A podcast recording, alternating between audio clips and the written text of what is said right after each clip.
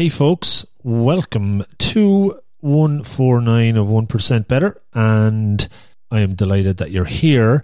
Last week's episode, in the intro, I mentioned that I have a spare copy of a book called Time to Think by Nancy Kline to give away to a listener. All you got to do is send an email to rob at robofthegreen.ie, subject Time to Think, and say why you want to win it, and you'll be in to draw. And also, if you could, tell a friend about it, not about the book or the competition, but about the podcast. And maybe if they then sent an email in, they'd be in the draw as well and could win this book, Time to Think, very useful for coaching, for self development, yourself and your teams. And what would be cool, maybe as well, if that person or other people sent a WhatsApp around to their one of their many groups to say, Have you heard of this podcast? 1% better, have a listen. And some random people from that group then send the email in as well. And if you do, send in the email, send in where you heard the show. And the more that come in, the better. I will be doing a draw for that at the end of next week. So for episode 150, a milestone one, I'll more than likely read it out at the start of that.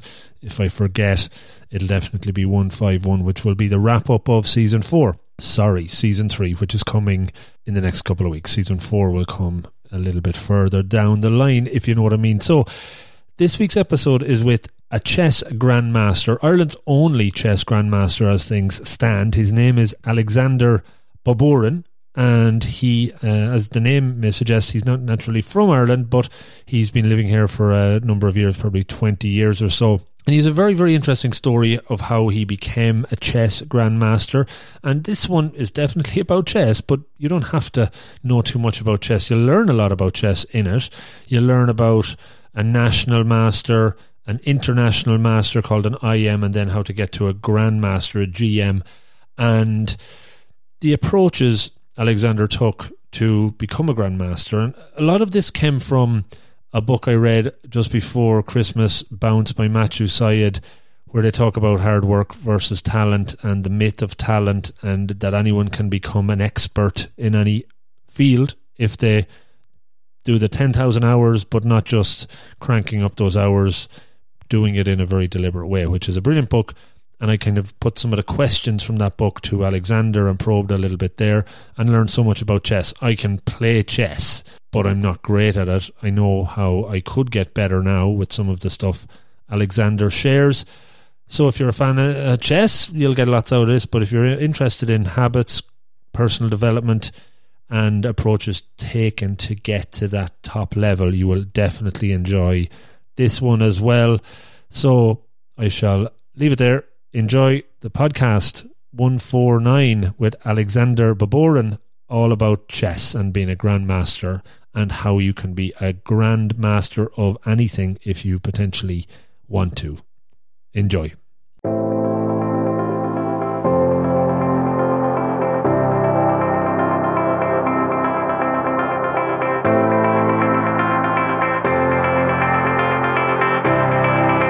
Welcome to another edition of the 1% Better podcast with your host, Rob O'Donoghue.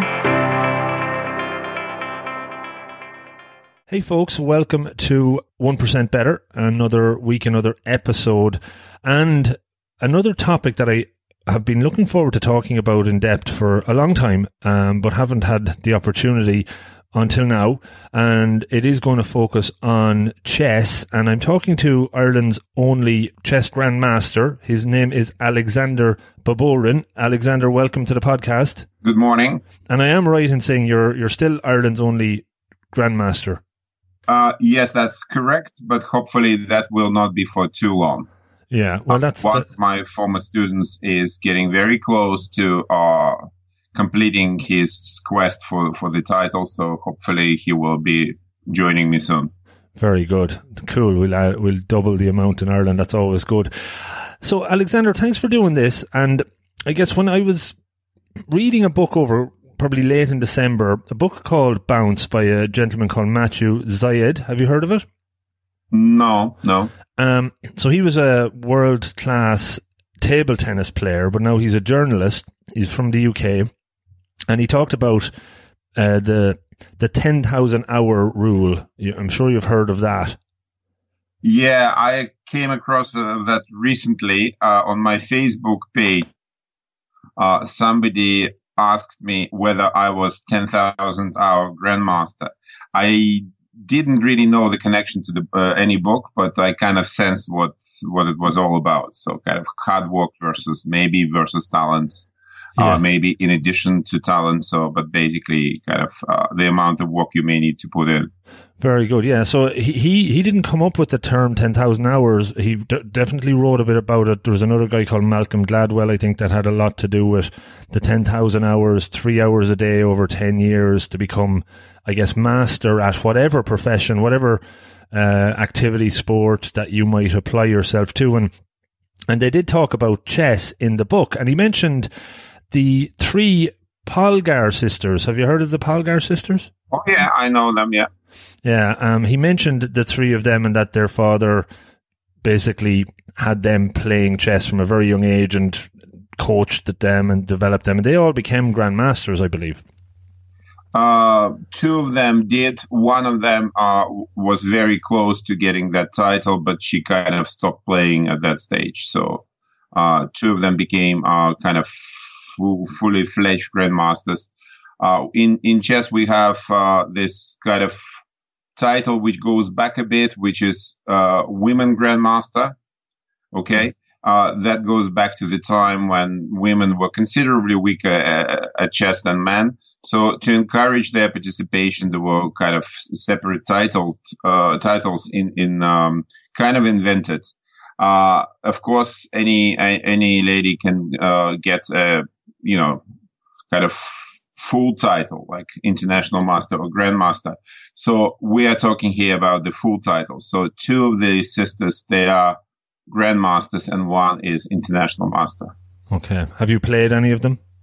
I play them uh, only in friendly games. I was um, in Budapest sometime in the, night. I think it was probably late 80s, maybe early 90s, and um, met their father at the uh, Hungarian Chess Federation, and he invited uh, me to their apartment because he was going to do a little uh, friendly tournament with uh, a few visiting players and uh, the three three uh, sisters. So we played a little competition. We call it Blitz, so five minutes per game. And before that started, I played a Blitz match against the eldest sister. Okay, very very good. Did you win? Uh, they, I forgot the result of that match. I think she destroyed me now, actually. Very interesting. Cool. So, so th- that's where I suppose when I was reading the book and I've always had an interest in chess, I did a bit of research to see if there was anyone in Ireland, and this has brought me to you. So I'm really looking forward to talking to you about your, your career and you as a as a grandmaster. Um, so let's go back to the start. When did uh, chess become something in your life? Maybe talk to me a little bit about the early stages and, and how it became uh, a passion. Okay. Um, well, I grew up in Russia in a big city called Nizhny Novgorod. At that stage, it was called Gorky. The city is located about 300 miles uh, east of Moscow. Um, I was uh, an only child in the family, both parents working, and uh, sometimes uh, an elderly relative, a lady, would look after me. So when I discovered chess at the age of seven, approximately, I felt it was a godsend because it was just really helped me to kind of pass time. I uh, started playing uh, w- with my dad, uh, so he was the one who taught me the rules. And shortly after that, uh, um, a woman came to our school and she started a chess club. I joined and uh, quite quickly realized this is what I really liked, and I was reasonably good at it. And um, started kind of reading books and uh, competing in tournaments. And I think a few years later, probably three or four years later, I was seriously hooked on chess. So I was traveling um, in Russia to different places to compete in tournaments. Mm. And in those early days, what sort of going back to the 10,000 hours idea, how many hours a day were you playing chess, and how quickly did that start to kind of ramp up? Uh, really hard to tell looking back, to be honest. I mean, uh, I think we may tend uh, to exaggerate sometimes how much time you spend on something. Mm. I, I, really don't remember. I do know I spent a lot of time. Uh, looking back, I don't think uh, most of the time uh, was spent efficiently because uh, most most young players they don't really know what to do you know what how to spend their time on something they like. So there, there was there was some structure because i had a coach uh, but nonetheless sometimes you spend just too much too much time sometimes just playing friendly games which is okay too. But uh, I, I wouldn't say that it was all kind of structured study okay? And it's hard to put a figure. I I mean, uh, there could be days when I would do absolutely nothing. There could be days when I would be kind of, you know, spending a lot of time, you know, all available time on, on, on chess. I would say maybe, how to, say, maybe 10 hours plus a week, something like this. Okay. And it's interesting you, you mentioned the kind of structured play or what, what probably I would call deliberate practice in a way where you're mm-hmm. you're you're not just having free form games and you mentioned a coach. Was it when they came along, and how did they kind of structure your play, and what were, uh, I suppose, the scenarios maybe that they would put out? How does that work? Well, um, I mean, when uh, when you decide to spend some time on chess, you know, consciously or maybe even subconsciously, we just like, uh, in case of a child who likes to do something like playing chess, you do it and you want to to do more of it. Uh, the question is, I think, uh, how, what is the best use of that time? What do you do in that time? Mm-hmm. Okay. In chess, it's not really just about playing because you're playing, uh, say in a competition that of course is a lot of time, but it's what you do outside of it counts uh, for a lot as well, maybe more. Uh, so what do you do between games, before the game, before the competition, things like this. So say um, I have uh, a competition coming up, and I have, say, for argument's sake, three weeks. Mm-hmm. Okay, and I can designate certain time each day uh, um, for studying chess. So then I need probably need to plan what I'm going to spend that time on. Should it be uh, my own games? Should I study my own games? Should I study games of my opponents so I can understand them better and be prepared? Should I look at some opening plays? Maybe something what has been uh, discovered lately in practice, or maybe learn something new, like new opening. Um, I could study end games. So it's kind of concrete knowledge, something like, you know, sort of kind of studying for exams in a sense, but not quite like that. Okay. Or I can be uh, studying chess tactics. So there are different topics you can uh, you can study in chess, and uh, how much time you designate to each topic. Uh, what topic gets uh, more weight? That is a difficult question. Uh, junior players, children are often not experienced enough uh, to to answer that question correctly. So this is where the coach kind of comes along and can advise. You know, you should pay attention to this. You should do that. You know, you're weak at this, therefore you should kind of try to cover this area of your game. So this this is uh, um, that was actually kind of very useful in my case because I had access to one of the leading players in our uh, region, and he helped me a lot. Hmm interesting. How did your focus on chess around the time you know growing up have an impact positively or negatively on your schooling or your academic career? Uh, that's a good question. I spent a lot of time uh, playing chess. Often enough, it was eating into my school time. So, like competitions could be held during uh, the sort of uh, school year. I never had a problem getting uh, a leave of absence from our school. Uh, generally, schools were supportive of chess. The, the, school administrations, they were kind of viewing this as something very positive. I was a very good student, I must uh, say, and um, in a way, chess kind of helped me because you you you you have to plan ahead.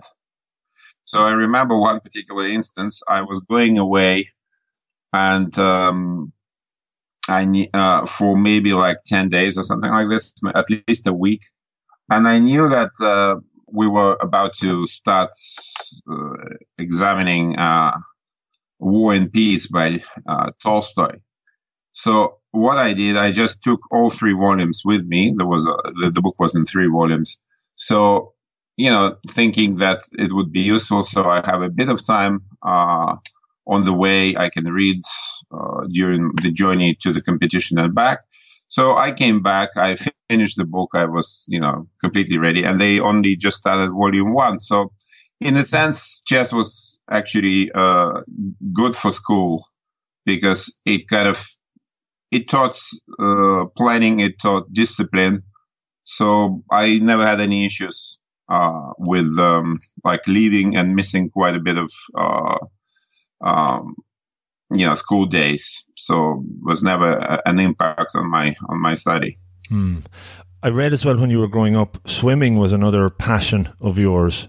Yeah, that was actually even before chess. I started swimming at the age of six, and um, around time I was nine, I was a seriously good swimmer. But then I had, uh, well, it wasn't an injury, but something kind of which stopped me from uh, pursuing it further. But yeah, I did a lot of swimming. The reason I brought that up, I interviewed a good few people that are swimmers, have swam in Olympics and things like that. The I suppose the link between swimming and maybe chess is that there's a serious level of maybe focus and concentration and almost kind of a meditation type approach to it to be in the moment, present all of the time. W- would you would you see that sort of link? And I'm I'm very interested in concentration and how you maybe develop concentration, you know, to have a better focus through through the practice. Um, well, I think it in in chess, maybe in other sports too. It all comes uh, from the desire to win and do your best. So it's not something you kind of uh, consciously do. You sort of you have a goal, and you know that in order to achieve it, you you have to give it your best. Uh, the the system maybe kind of shuts down, and you just focus on what you're doing. You know, you you you probably know this expression. You're in the zone, and mm-hmm. sometimes you know I I felt it. Uh, in chess too, that you just kind of completely forget about everything else and you just, you know, play the game and you, you, nothing else actually can bother you. Uh, I wouldn't say this is the normal uh, condition for me, and I don't think it would be normal for anyone. But uh, you you get various degrees of that. You know that you're you're you're able to sort of concentrate because you want you want to to win. So, um, yeah, I agree. Swimming is kind of meditation. I, in a sense, I remember like during uh, training, you just do lapses and you just kind of try to think about something, you know. Um, and uh, I think in, in that sense, uh, sense, chess is much more interesting because it gives you uh, more kind of stimuli and you, you, you know, there are things happening around you more than like in uh, swimming. I always thought was a rather solitary activity. You know, you just like the water yourself and you just do your, your, your bit. In chess, you have interaction uh, with opponent. You have, you know, certain distractions. In a sense, I think uh, chess suits me much, much better than swimming. Hmm. Interesting. So, at what point did you start to think I'm actually pretty good at this, and and maybe started to kind of take it more seriously and start to to start maybe setting goals and ideas of becoming an international master or chess master? When did that start to come along? Um, I actually didn't. Um, I I just played. I liked the game. I tried my best. Um, I never really thought it would be my career. I, like most uh, teenagers, I didn't really know what could be my career. I was just kind of living my life alone and, uh, know, was quite happy about this. Uh, apart from, um, chess, I was quite uh, involved in basketball. That was my other passion. So I was reasonably good at that too. So we had a team, and I would travel to competitions with that team, and uh, would have training um, twice a day. So it was kind of it was taking a lot of time as well. I had school studies. Um, I had chess. I just, you know, I just lived my life. I didn't really think that I would be. I, I thought maybe that I I might be a, a, a you know full time chess professional, but not quite seriously. Um, uh, first time I thought about this was uh, maybe around the uh, time I was 20, and I had to make a decision. Uh, at that stage, I uh, was studying um, at university, and I had I had to make a decision. I, I had an option of taking a sort of step back from studying and doing a kind of evening courses, and concentrating on chess and getting uh, some kind of a stipend uh, from the uh, army chess club and that was a big biggish decision I had to make, and that's that's probably the first time I thought that this might be something I uh, would do in the near future, and I took that route. And a few years later, the borders opened up, and people in the former Soviet Union were able to travel uh, abroad more freely than ever before. And I started competing uh, internationally. And it kind of coincided with great changes with, uh, within the country. And uh, it really made me think that pursuing, for example, a diploma in, in physics, this is what I had been studying, uh, that perhaps wasn't the best course of action. Uh, I quit university, I um, enrolled myself into a college of foreign languages. Uh, I wanted to learn at least, uh, at least, a, a, you know, something uh, uh about English. So, I mean, I started um, learning English, and um, and that was another kind of step. So, I at that stage, I think I was I must have been 20, 22, 23 around that time. I kind of started thinking that maybe chess is something I'll be doing, you know, for foreseeable future. And, uh, but it wasn't like one decision I made early in my life. It was sort of a series of moves, uh, which led me in that direction. It's, I suppose, interesting with, with other factors or as the environment changes or opens up, it kind of brings you into different directions. But you're obviously good enough. You're obviously a strong player. And as I was doing the research as well, I, I wasn't aware of the difference between an IM or an international master and a grandmaster. Can you maybe talk to us about how how the the ranking system works and how you started to maybe make uh, uh moves up the ranking towards the the GM role? Hmm. Okay. Uh, yeah, uh, we have a kind of a structure, uh, well established uh, structure in chess. Say somebody starts playing chess, maybe say a teenager, and you play and you're reasonably good and you like the game, you improve, and you get what's called a rating. And the rating uh, rating is a number which goes up if you do well, and it goes down if you do badly and it kind of depends what opposition you are facing. So you, if you're doing uh, very well against really strong opposition, that number goes up uh, dramatically. So basically, if if you go up and you probably start somewhere around like at the moment 700, this is the lowest. But if you are maybe 1800, say in Ireland, 1800, you're a reasonably, you know, good player uh, if you go above 2200, 2200, you are considered a, a, national master. I believe that's the case. But you're not, you wouldn't be recognized internationally. To be recognized internationally, you have to have international rating. It's kind of similar thing, but just a, uh, obtained in, in international tournaments.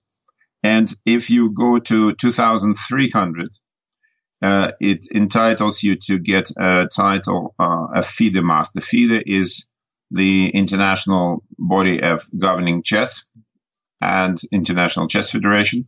So you get FIDE master title. It's not particularly prestigious or anything like this, but it's kind of a useful uh, measurement in a, in a sense. So 2300 is a, a pretty strong player. Uh, if you go above and your rating goes to 2400 and you compete uh, in competitions and you fulfill some criteria, uh, it's a bit technical to explain, but basically you need uh, two or three good results in kind of certified tournaments of certain level, not just any tournament. Then you uh, and you have your rating of 2,400. You uh, you will become international master. That's the title, which is for life. It cannot be uh, taken away. Um, and it's it's a title I found quite easy to obtain because uh, uh, the first two tournaments I I played abroad, I got that title. So that was kind of came easy. Uh, becoming a grandmaster was rather different. It, was a big step. Uh, there was a sort of there is a big gap between those two titles, to be honest. So, uh, grandmaster title, you need a rating of 2,500. Uh, Again, need two, three certified results. Well, getting those wasn't easy. I got one, the first one in the very first uh, tournament where when I had a chance. So I got it. I thought, you know, it was kind of coming easy again, but the getting the other uh, two in my case wasn't. It took me, I think it took me about five years. So these are called eventually, these are yeah. called norms, Alexander, are they? Is that They're the term? called norms, yes, yeah, and, norms. And how, how do you get a norm, or what's involved in? You mentioned you went into the tournament. Is is it like winning a an international tournament, or is it beating somebody at a higher level? Just just interested in that. No, it's none of the. Well, it's it's related to that, but not necessarily uh, the only way. Okay, uh, say uh, you play in a competition, yeah, uh, international competition. There has to be nine rounds at least. Right. Uh, not many to- uh, nowadays. Not many tournaments will be nine rounds. There could be five. There could be six, seven. It has to be nine. And that's all okay? knockout, is it? Knockout rounds? No, no. Um, like... in, in chess, knockout is not a very common format. We use a format called Swiss system when you have uh, a big group of players, could be as big as I don't know 600 people sometimes. Right. Okay. Uh, and they all compete in one group. And you basically, if you do well, you play against people who also do well. So you always kind of compete, play against your rivals. Okay. And, but you play nine games. So if you play nine games, uh, that's one, one, uh, requirement that it has to be no less than nine games in the, those nine games, you have to play three grandmasters at least. So if you don't have three, you have two. That's not good enough. You you cannot get a norm there, no matter how good, uh, well you do. If you have three grandmasters uh, among uh, your opponents, they have to come from four different federations. So it cannot they cannot be from the same country, basically. Okay, so they have to be sort of international flavor to to your opponents. Okay, then you have to look at their average rating, and it has to be above certain level, and you have to score a certain percentage of points depending on their level. So it's it's all rather technical. Mm. But let's mm. let's put it this way: not every tournament you play, you have the opportunity to uh, make a norm. And when you have the opportunity, sometimes you just don't make it, you know. So sometimes you uh, mess it up in the end. If even if you do well, you know, you maybe need to draw in the last round and you lose, or you need to win and you fail to do so. So it kind of took me five years to uh, uh, get the required three norms. In my case, it was three. Mm. What would just two questions of that, I guess. In your experience, how from watching others, how quickly can somebody become a grandmaster? Is it conceivable that they could get it within a year, within six months, or is well, it... absolutely not? yeah. Uh, uh, you know, you, you mean from uh, beginning, uh, start starting play chess? Well, I guess any any suppose any perspective of looking at it that, and this kind of goes back to that idea of the ten thousand hours and the practice. No matter how much maybe natural talent, if that exists for somebody that they can't just rise to the top very quickly. What's the the, the fastest movers you've seen? Well, okay. In that case, we probably need to look at kids because they um, they kind of show how fast it could be done. Okay, so uh, there are some really young players now who have this title. I think um, I think there are a few guys who have like 14, 15, and they have the title of grandmaster.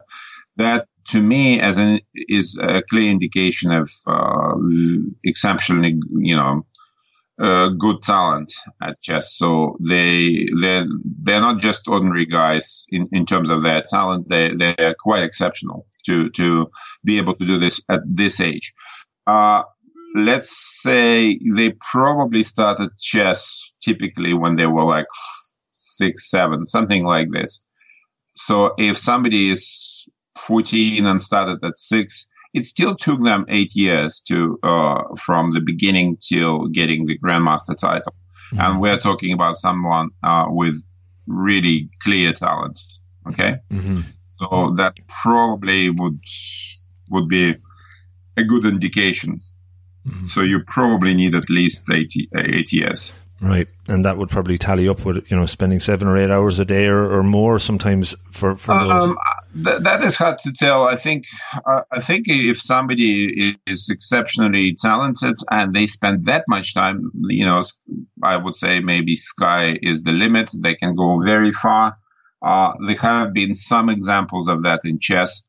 That there would be a grandmaster who would have uh, exceptional sort of self discipline or drive to work and some of sometimes they would you know really go to the top. Um, uh, however if you just spend time and you you don't have enough talent and talent is something which is chess talent is not easy to describe what it constitutes uh, then you will get better there is no question. But there is also no uh, no guarantee that you will become uh, a grandmaster. Maybe you can become an international master. That may be possible, but um, it, it really depends. I mean, I I've known some players who were talented, uh, really hardworking, did not become grandmasters. I mean, it it, it, it happens quite often. Mm.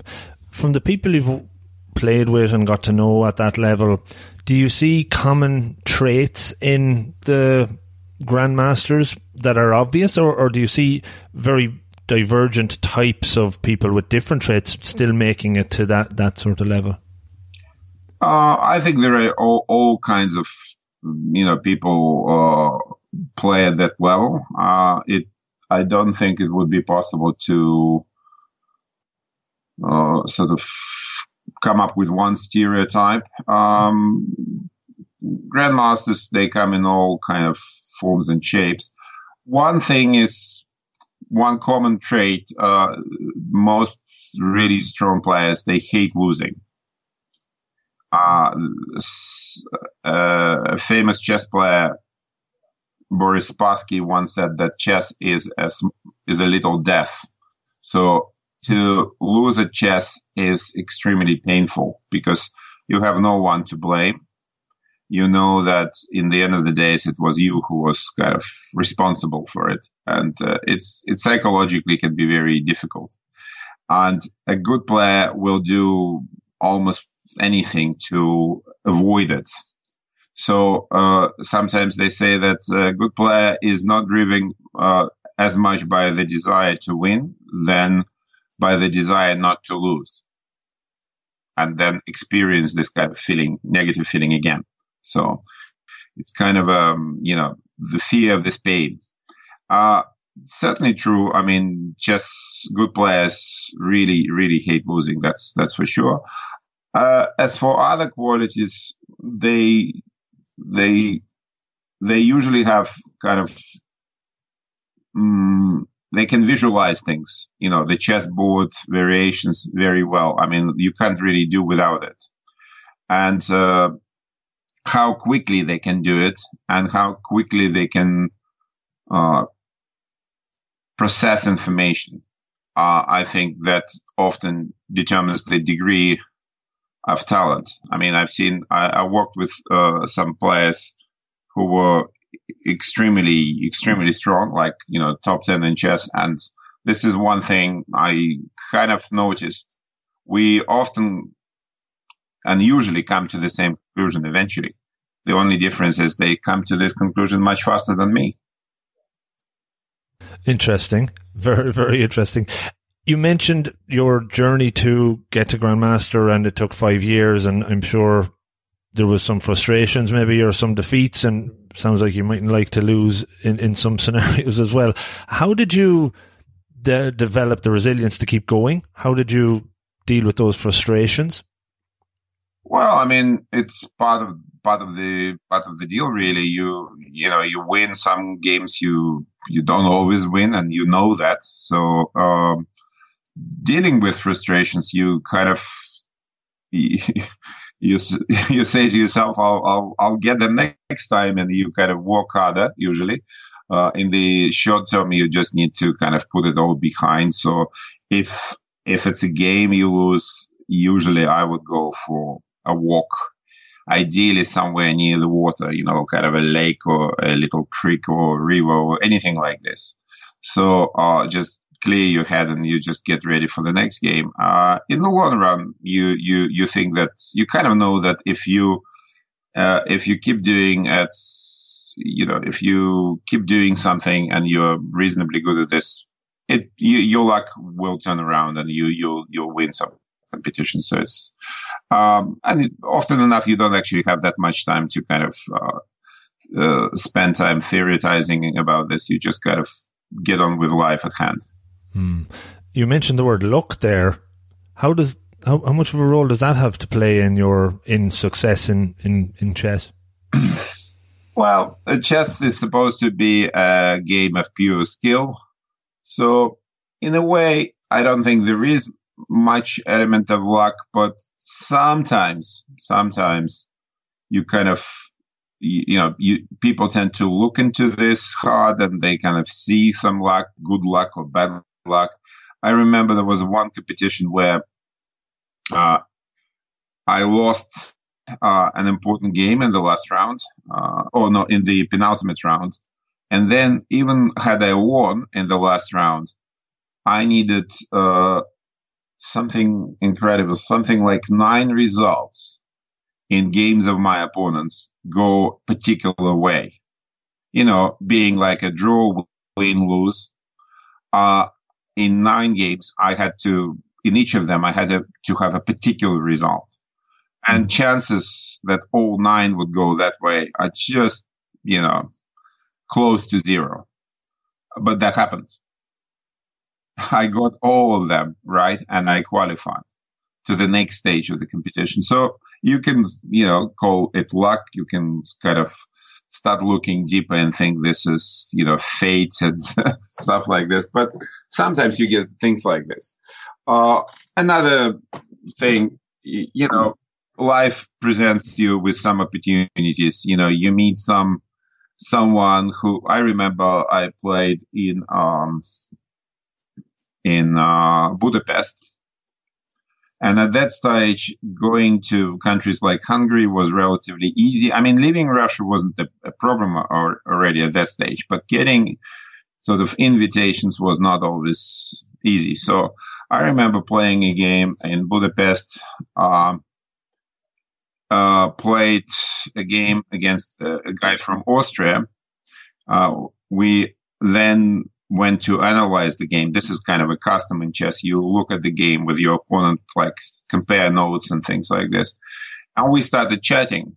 So I was keen to practice my English and was just ba- just basically curious about uh, you know life in Austria and things like this. So he said, "Why don't you come and play in, in in Austria?" I said, "Well, you know, I don't have any contacts there. I don't have any invitations." And he said, "Okay, I'll try to help you out." So he he got in touch with his friend in in Vienna, and I got an invitation to play in Austria.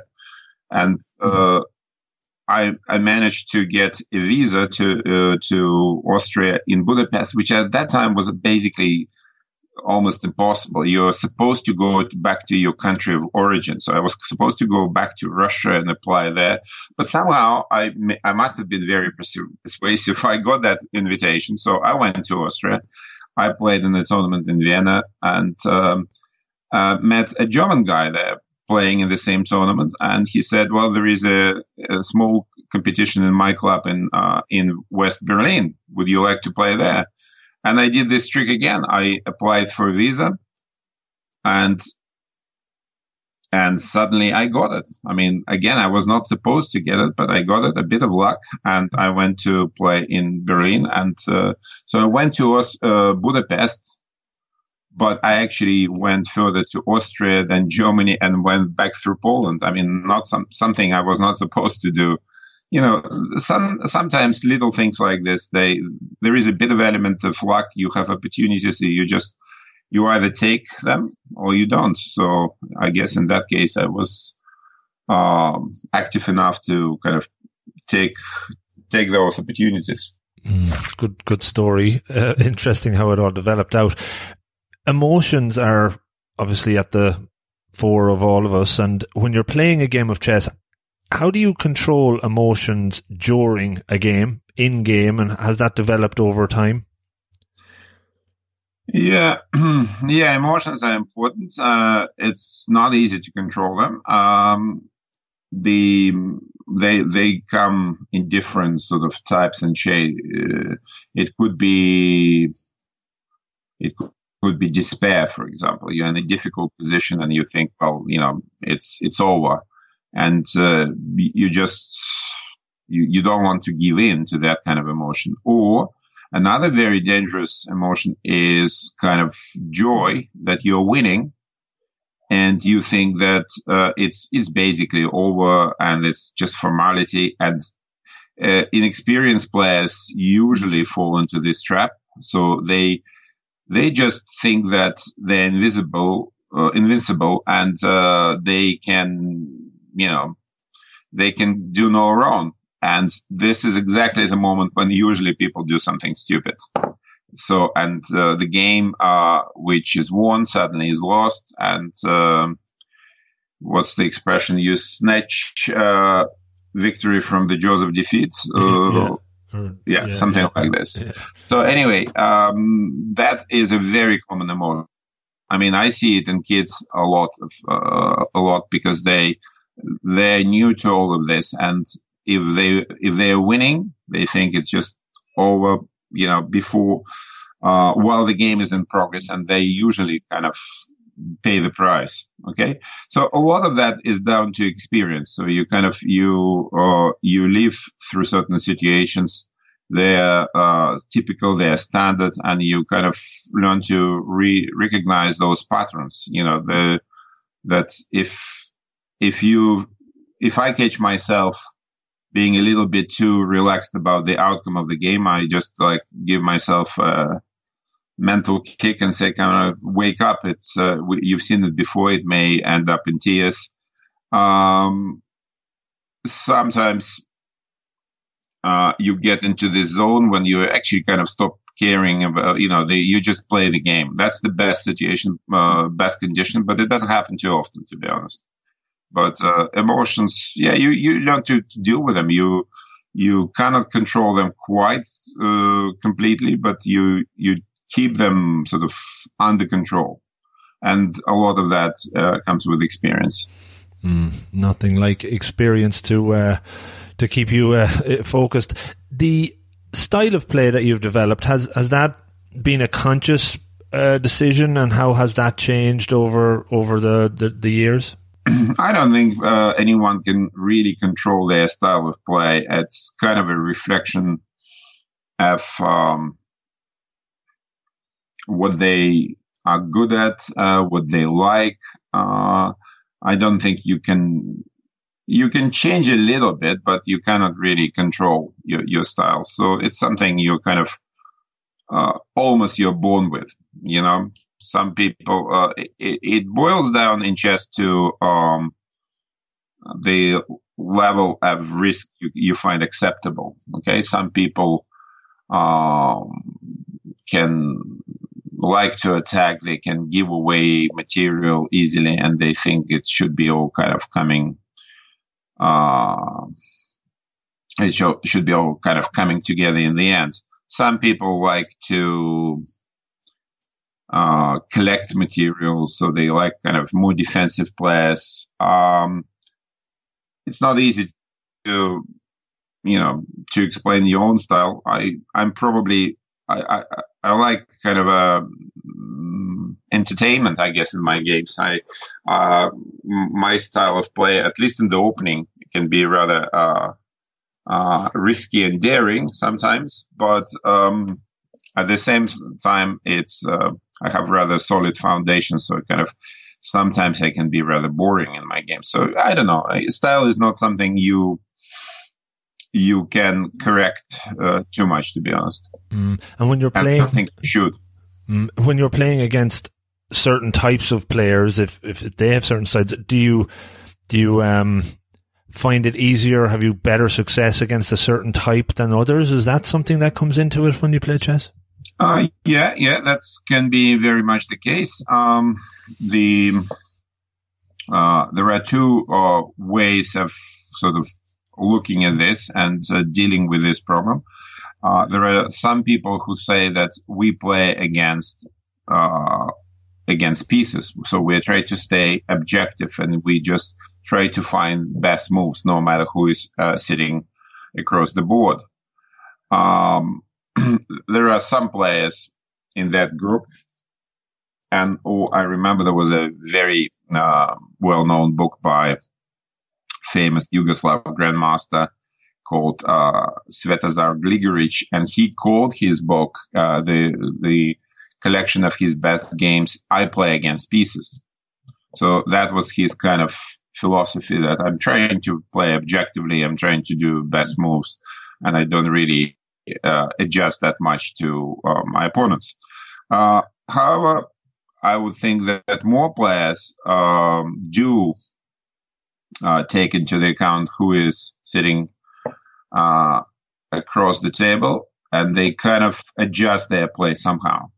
I think Kasparov uh, wrote recently that the one of the most important things in a chess player is not to show, not to allow to show his opponent what he is capable of. So you're kind of trying to make life difficult for your opponent. You don't try uh, you try not to allow them to be at their best okay? So yeah you can um you can you can certainly take this into consideration when you play your your game when you plan what opening you play what kind of type of game you try to get. You you think about this uh, whether you always succeed, uh, it's questionable. I, I, don't think you can always succeed. Sometimes, uh, you know, they can be, you can play, plan all you like, but the opponent is just stronger than you. So, you know, that can be a, uh, the case quite often. And, but sometimes you, you get better results with that kind of planning, you know, you just don't always get the, the result you want. Mm. And over the years of playing, have you have you felt you've always continually improved? Have you kind of hit maybe roadblocks? And and I suppose a third part of that is, do you constantly have to put that effort in day, week, month over on top to, to keep moving forward? I guess is it is there a continual upward trajectory of, of your your your development? Mm-hmm. Well, um, it's hard to tell. They they kind of used to say that for a chess player, the uh, chess player would normally kind of pick around uh, the age of 35 in the past. That was the belief. Uh, nowadays, they say it's maybe, well, certainly younger, maybe 27, 28. They can, they're kind of saying maybe even younger for, um, this generation of players. So it, it constantly changes. So basically, you uh, if you look at a young player, young player is working on the game, getting better, getting knowledge, getting experience, and it kind of goes up. But at some stage, um, other factors start uh, taking its toll. Uh, maybe motivation goes down a little bit, maybe other things. So basically, you can reach your your your your peak, and then you start a kind of a, a descent. Uh, recently, I read that um, Magnus Carlsen, the the world champion, uh, is not sure that he uh, is going to defend his title in the next match. I mean, he is undisputed number one in chess. He is the you know the champion who is sometimes it feels like head and shoulders above the rest. But for him to say something like this, well, maybe shows some lack of motivation. Maybe uh, ultimately that will probably uh, bring him down with with time, and maybe he will play um, less, uh, maybe stop playing, or maybe he will play worse. That's also possible. So. Um, I think there is a kind of a natural progression towards the, the peak, and then you you're going to uh, go, go down. Unfortunately, even if you keep walking, so you can slow that process. Some people uh, stay uh, uh, at their sort of near their top level for a very long time. Usually, it's interesting. There is a rebound, sort of a uh, Indian summer, second coming know. Type. Thing. Yeah Exactly, uh, and that's noticeable in many players. For example, uh, former world champion Vasily Smyslov uh, came very high up uh, again when he was in his 60s. I mean, uh, that was uh, very, very noticeable.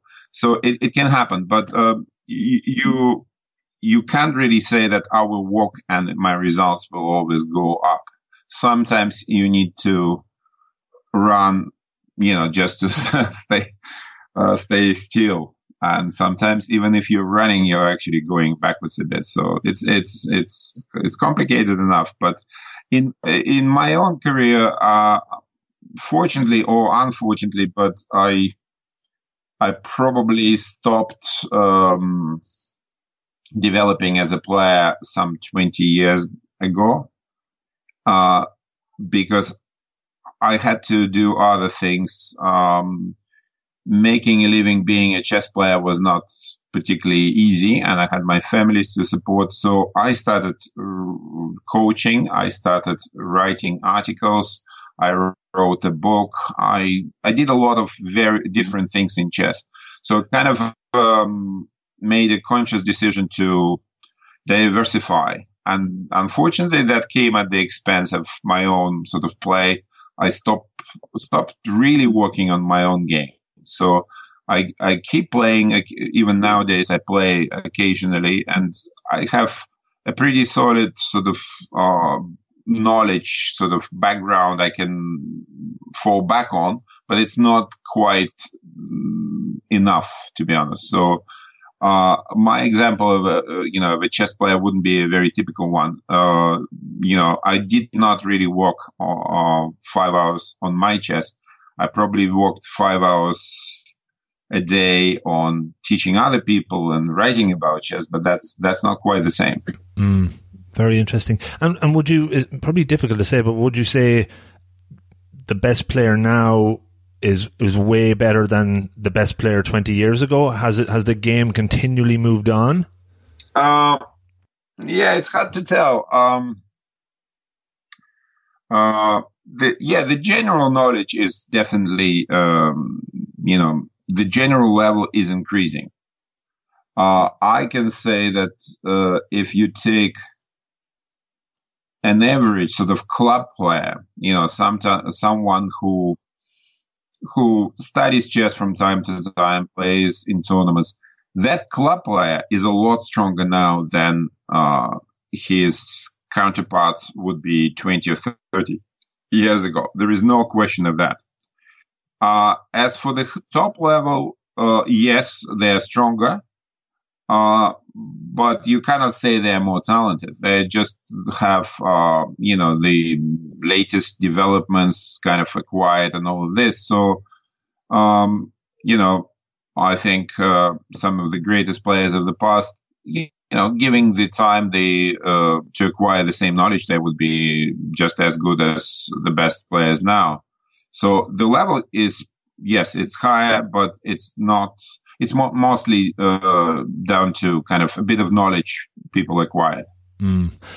I just finish up with a couple of quick final ones, Alexander. Just the role of kind of technology and and maybe even playing chess online is that something grandmasters what's have a, a positive or a, a negative look on? Uh, well, technology has changed chess kind of dramatically. Okay, so uh, in many many ways. Uh, the first change came probably in early 90s. I remember uh, like getting my first uh, laptop computer, a chess program. I thought it was just absolutely fantastic. I think uh, my uh, laptop had two megabytes of uh, disk space. I thought that was absolutely awesome. I sometimes uh, tell this story to kids I teach in in schools, and they look at me in disbelief. And uh, I would tell them that was a very uh, expensive, uh, you know, piece of technology, but it could do certain things. It could, I could uh, mm, search for games mm, uh, played by other people very quickly. I could have information suddenly on my fingertips. Previously, you had to look at magazines. You had to kind of uh, use some some kind of a you know getting information was difficult. So learning was a much uh, slower process. Suddenly, uh, learning uh, became more uh, accessible. It can be a, a, good bit faster. So then came our programs called chess engines. Uh, those who can play chess and they can analyze and you can look at your uh, games and they will tell you where you went wrong and etc. very quickly.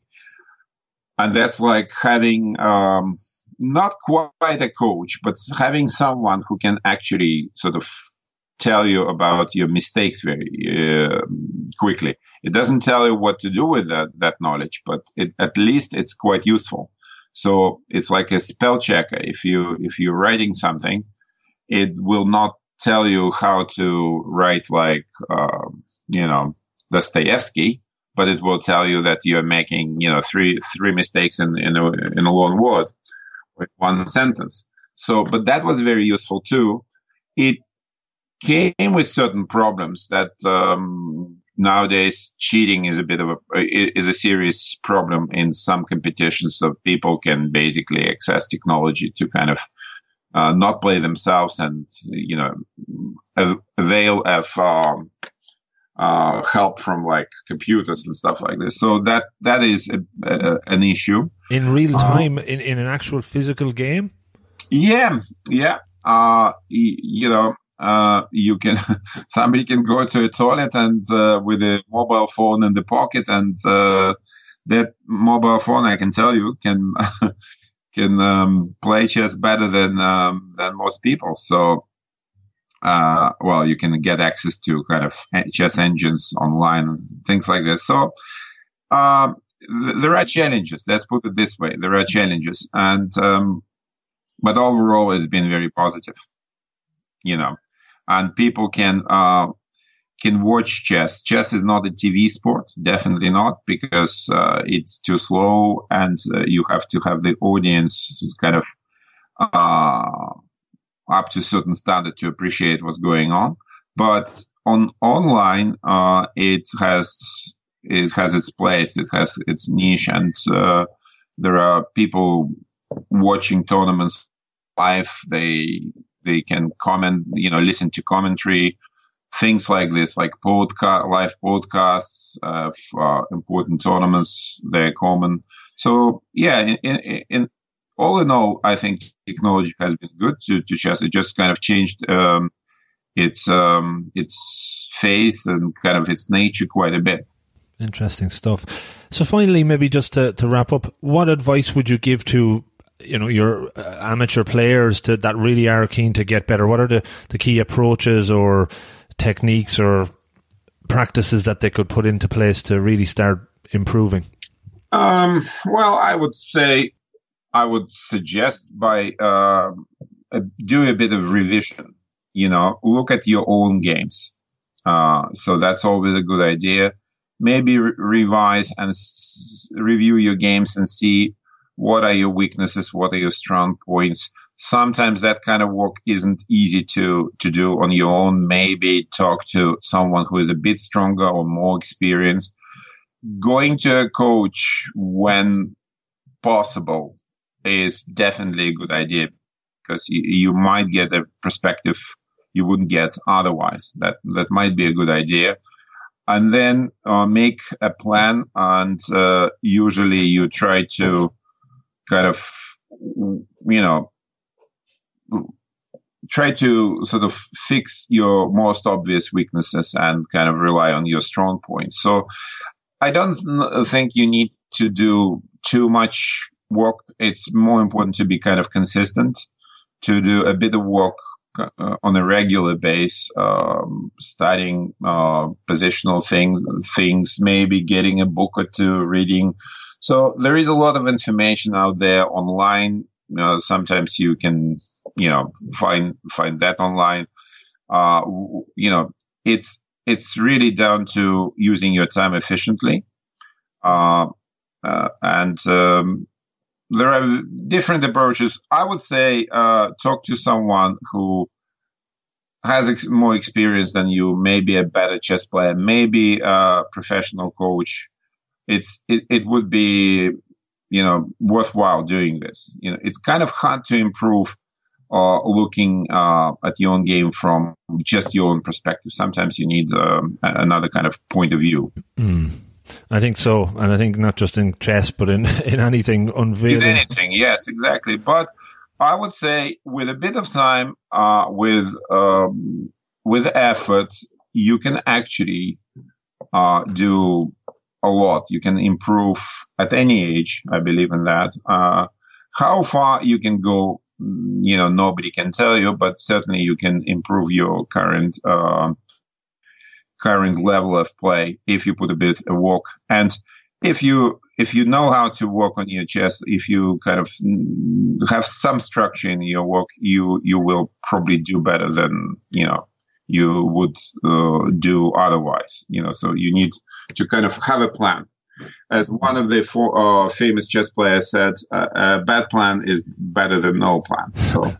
Exactly, I believe so. Um, my background is in project management, and planning is key. And I found that to be very helpful, not just in work, but in even in, in endeavors like podcasting. You know, if you don't put the planning in and uh, have some targets and goals to hit, you're probably a bit more uh, aimless and, and random. So, very true.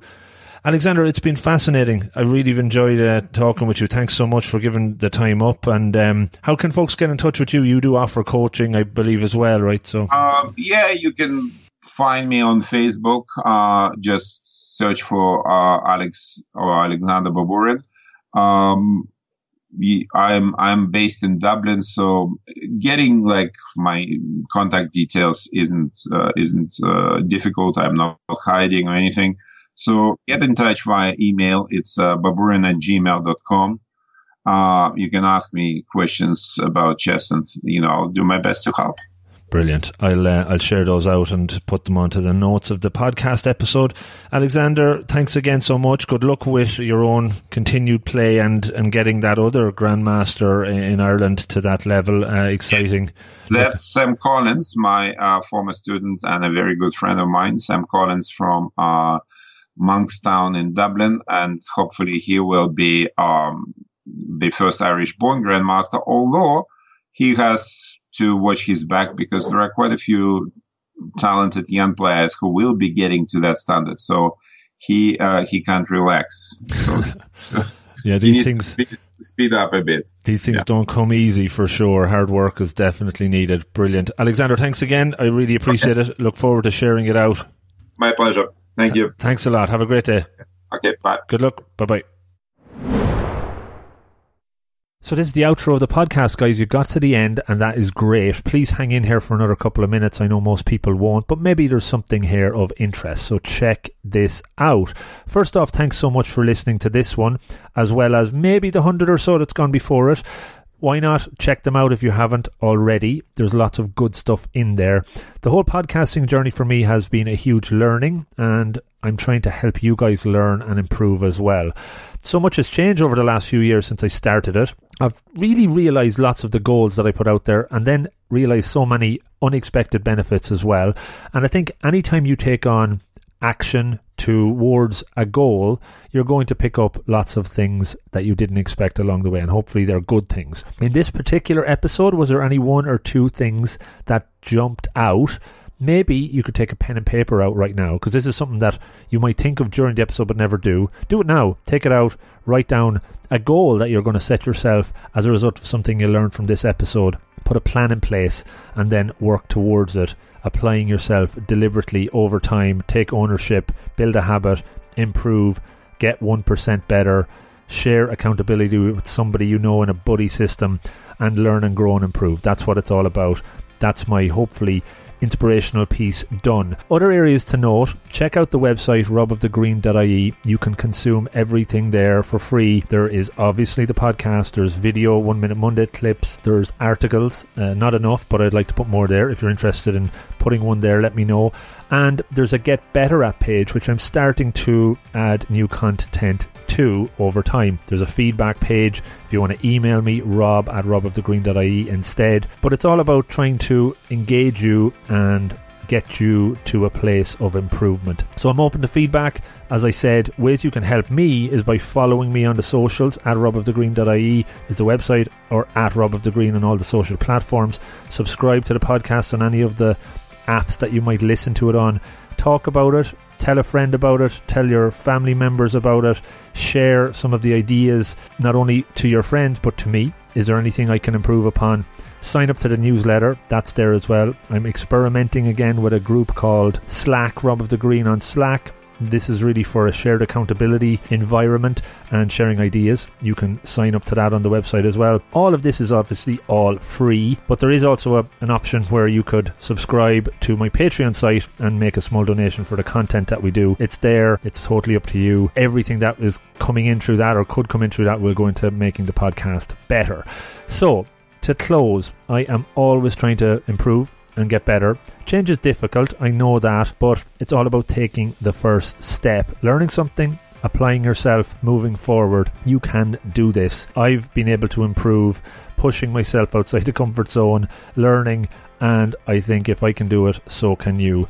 Don't overreach, don't set yourself unrealistic goals. 1% at a time is enough, but it's all about starting, and that will bring you on your pursuit of betterness to a great place. Thanks for sticking to the very end. Talk to you next time and take care. Good luck.